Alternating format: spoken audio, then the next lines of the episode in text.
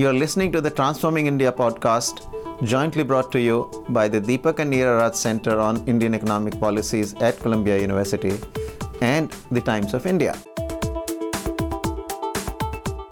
I am Arvind Panagariya, Director of the Raj Center and Professor of Economics at Columbia. My co host on this podcast is Professor Pravin Krishna. He is a professor of international economics and business at Johns Hopkins University. Welcome, Pravin. Hi, Arvind. Delighted to join you again on this podcast as we continue to discuss Indian economic policies. To remind our listeners, in this podcast, we discuss how past policies have shaped the Indian economy and what must be done to create jobs and launch India into a high growth trajectory.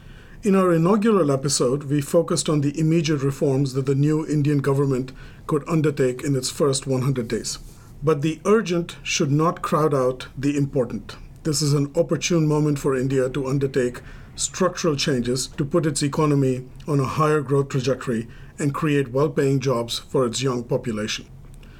The topic we will focus on in this episode is exports. We'll discuss their pivotal role as an engine of growth and of job creation. Yes, Pravin.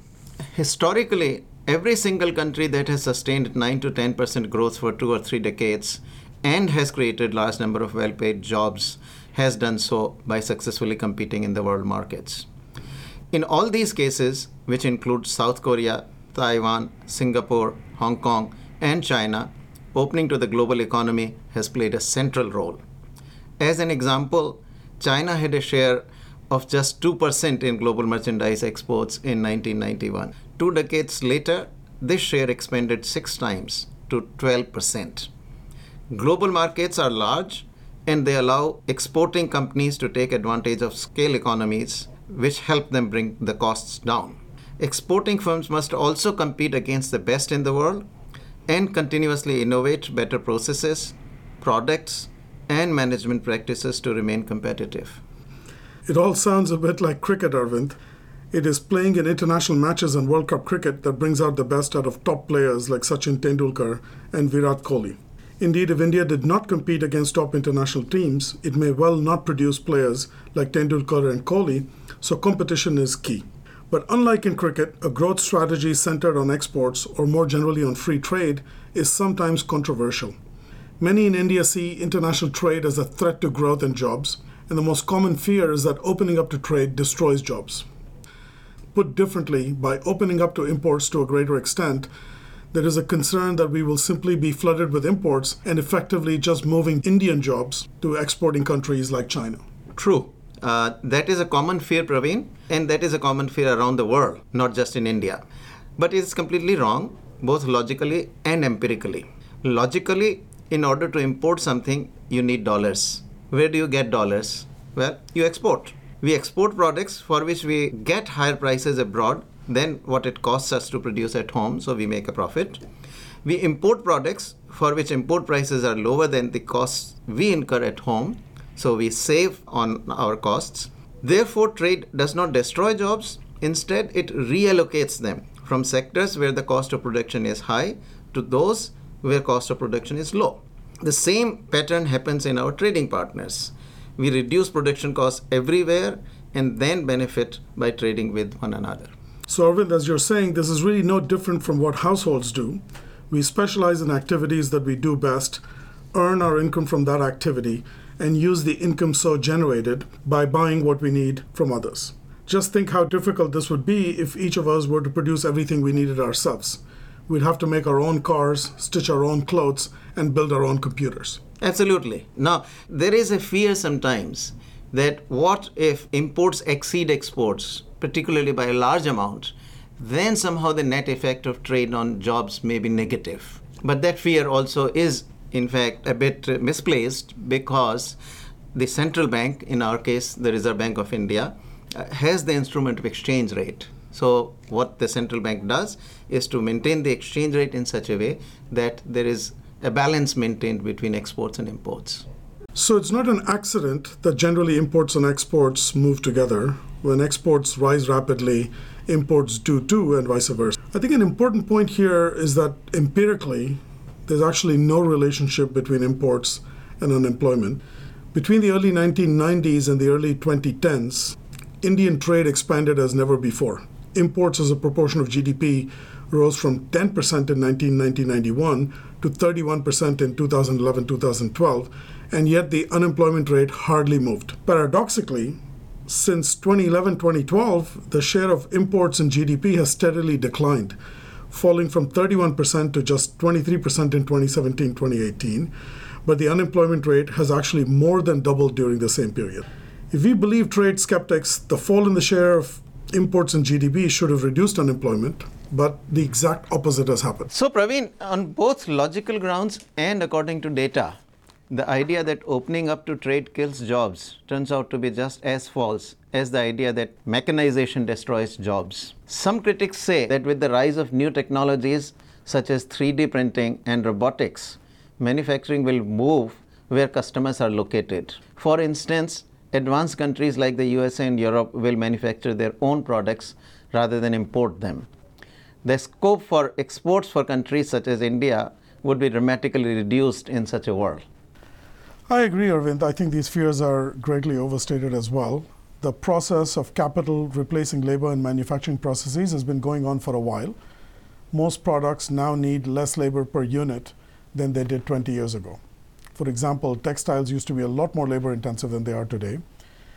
Uh, but consumption levels have risen as well, so the overall market for textiles is now a lot bigger. More importantly, for machines to replace human hands, two conditions must be met. One is technical feasibility, and the other is commercial viability in some of the most employment intensive activities, such as clothing, we don't yet have technological feasibility. Robots remain incapable of handling soft material. And even if this becomes technologically feasible in the future, it will be a long time for the process to become commercially viable. Interesting that you should say that, Pravin. Recently, I was reading about automation of shoe manufacturing, generally seen as one of the most labor intensive activities. In 2015, Adidas opened a factory in Germany that has fully automated sneaker production except lacing, which still must be done by human hands. But what most people forget is that Adidas produces 360 million pairs of shoes every year and only 1 million are actually produced using the automated process. Indeed, the Adidas CEO Kasper Rorsted has said, and I'm quoting here, I do not believe, and it is a complete illusion to believe that manufacturing can go back to Europe in terms of volume. He says that it is financially very illogical and unlikely to happen. So, as in the past, worries about automation are grossly exaggerated. Rather than freeze on account of such fears, we in India must seize the current opportunity. That's really interesting, Arvind. Uh, now, returning to the issue of creating jobs through exports, let's remember that global merchandise exports today stand at about $17 trillion, and India's share in it is less than 2%. So, for example, just considering one industry, clothing, Global clothing exports in 2018 were a gigantic $480 billion. And of this, India accounted for only 18 billion. Clothing is labor intensive, and therefore there's enormous scope for India to expand its footprint in this sector and to create good jobs for its low skilled workers in the process. Pravin, not only that, wages in China have been rising, and it appears today that uh, China will be quitting the market for clothing and similar labor intensive products. And you know, just think of clothing market alone here. Asia by itself has more than 4 billion people. Think of the clothing needs of this very large population alone. Uh, even if you think in terms of two shirts per person per year, we are talking about 8 billion shirts to be supplied. So, you know, this is going to be a very, very large market. You're right, Arvind. That's, that really is an enormous market. Now, let me ask you a different question. I mean, there's a, there's a kind of common fear about export led growth strategies for uh, developing countries, which is growing protectionism now in advanced countries. Uh, the worry that this could lead to global markets shrinking, closing down. Um, how should India see this issue? Well, you know, Pravin, my own view has been that India really does not need to worry too much about the global export market. Merchandise exports are about $17 trillion. On top of that, there are services exports. So we're talking of a very large market. Even if this market shrinks uh, in the next five to ten years, suppose you know rather than grow, which is what is more likely to happen, suppose it shrinks to say 15 trillion dollars.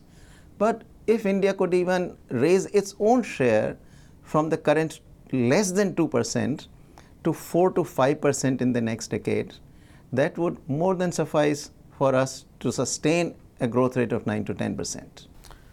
That's right. Now, there is this worry that US President Donald Trump has an ongoing trade war with China, and there's some fear specifically that uh, India might become um, his next target. And so, if this happens, should India not be concerned then that now that India itself is kind of narrowly targeted, that its share in global exports shrink, or should it worry about this? Well, this is a, a potential issue for India, but uh, I'll give two responses to that. One is that uh, we do need to use our diplomatic skills. Prime Minister Modi has an excellent team, and so we should uh, negotiate with the United States if uh, it comes down to a trade war in which India becomes a direct target. But I would also go back to a little bit of older history. Uh, whenever exports have expanded from a country, there have been these kinds of threats uh, by the importing countries. In the 70s, South Korea was subject to these kinds of actions or certainly threats for its steel exports to the United States. In the 1980s, Japan faced a similar threat on its auto exports to the United States. But by and large, the experience has been that while there are these bumps along the way, the global trade has continued to flourish and it has continued to grow. So today, it is a very large market and maybe we'll experience some bumps. But our real issue really is internal one. Can we set our house in order in such a way that we can raise our own share to maybe 4 to 5 percent? It's not a huge uh, ask because today China has 12% share in the global economy, global exports, and we ought to at least have that kind of ambition, and so at least get to 4 to 5% of the global export market. There's at least one challenge that I see in expanding our export footprint, which is that all of India's recent successes in exports have been in capital intensive or skill labor intensive sectors, uh, such as software, pharmaceuticals, machinery, and petroleum refining. And to scale up our exports in these sectors, sectors that rely upon lots of capital or lots of skilled labor, resources that India does not have in plenty, this is going to be a challenge uh, without also rapidly increasing production costs. So, just expanding our exports, uh, given our production structure or our export structure as it currently stands, uh, is going to be quite difficult, I think. That is true. While we have uh, had good success in products such as software and pharmaceuticals, we should recognize that still uh, our share in the global exports of even these successful products has been relatively limited. And going forward, if we are thinking of uh, additional sectors which are of this characteristic, meaning either capital intensive or skill labor intensive, uh, our prospects do not look great. Auto industry is one example. We have protected and import substituted in this particular industry for almost 70 years. Uh, in fact, we have never allowed imports of automobiles. And over the 70 years, today where we stand, our share in passenger vehicles in the global exports is less than 1%. So clearly, the shortage of capital or scarcity of capital, as economists call it, scarcity of skilled labor, is going to be a constraint if we want to rely on these products. What we need is to uh, uh, get back to the labor intensive products as we have discussed uh, in this uh, episode earlier. That is where we got, you know, almost 500 million workers. That is the abundant resource that we ought to make use of. And indeed, that is also consistent with our objective of creating good jobs for the masses. That's right. I mean, there is another challenge as well, of course, and one that's kind of appears to be emerging now, and this is the threat of a policy orientation towards import substitution, where there's a temptation to ask, you know, why don't we just produce uh, within the country the set of things that we're importing? Why don't we just do this at home? I think this is going to be a challenge as well. Yeah, it, I'm sort of reminded of the history of South Korea by early 1970s after having opened up its economy in the early 1960s. Korea was already importing more than 30% of its GDP, meaning imports accounted for about 30% or more of its GDP. And that created a temptation uh, on the part of the policymakers that, look, you know, why don't we produce some of these imports at home? And maybe that would increase jobs and it will also add to GDP. And of course, you know, the history of that period is that subsequently in the following few years, growth rate in South Korea declined. And eventually by late 1970s, early 1980s, Korea had to reverse its own policies and return to neutral set of policies, giving full play to exports as well as imports. And I think we are seeing something similar today in India where our own liberalization, the very much great success of uh, liberal trade policies have led to an expansion of both exports and imports. Now we are also importing almost 25% of uh, our GDP, and this temptation has come to hit us as well. Well, I certainly hope that we don't see more of this in the future, meaning a full embrace of import substitution because India too has been there before. By the 1970s, because of policy of import substitution, imports had come down to less than 4% of GDP. And we know what happened then. The quality of products suffered. Producers could not import high quality inputs, and so they couldn't compete in global markets themselves. For example, we could not get world class fabric, and therefore we couldn't produce world class clothing. And so India's potential and the potential of our exporters was never fully realized. Everybody remembers as well, I'm sure, or knows that the this period was characterized by very low growth. Uh, not very many good jobs were created, and most of these jobs were also in the informal sector. So it was kind of a relatively dark period, uh, one to which I hope we don't return. Indeed, we need to be very careful uh, not to lose sight of that particular history. We should remember that if we import less, we would also export less. Uh, that is a fundamental observation that we have both from data and from trade theory. That, of course, also risks us returning to lower growth paths rather than launching us into a higher growth path, which is what we seek through export oriented policies. And another thing to remember here is that we may not feel this kind of negative impact from import substitution immediately, but over time it, it will catch up with us like it did in the 1970s. So I of all of this is to say that I fully agree with you and the point that you made earlier in the podcast that domestic policies, what we do within India in terms of kind of organizing our own production and so forth, uh, will matter much more than the external environment uh, in terms of being kind of a determinant of the success or failure of our export led growth strategy. Well, since we are out of time, Pravin, we will have to leave this for our next episode. Here for today, let me just summarize what we have discussed today in this episode. First, no developing country has succeeded in achieving sustained growth of 9 to 10% for two or three decades and created good jobs without achieving success in export markets. India too can achieve these objectives by focusing on exports. Second, there is no basis for fears that opening up to imports would lead to a net loss of jobs. Empirical evidence simply doesn't bear that out. Third, fears that innovations such as 3D printing and robotics would return manufacturing to advanced countries are also unfounded. Fourth, by returning to import substitution, we risk compromising our growth ambition as well as creating good jobs for the masses in India. And finally, India needs to reform to expand its share in global exports as well as increase competitiveness in labor intensive products. But we will discuss these things in the future episodes. Great summary, Arvind. And this brings us to the end of this episode. So, signing off, uh, this is Pravin Krishna.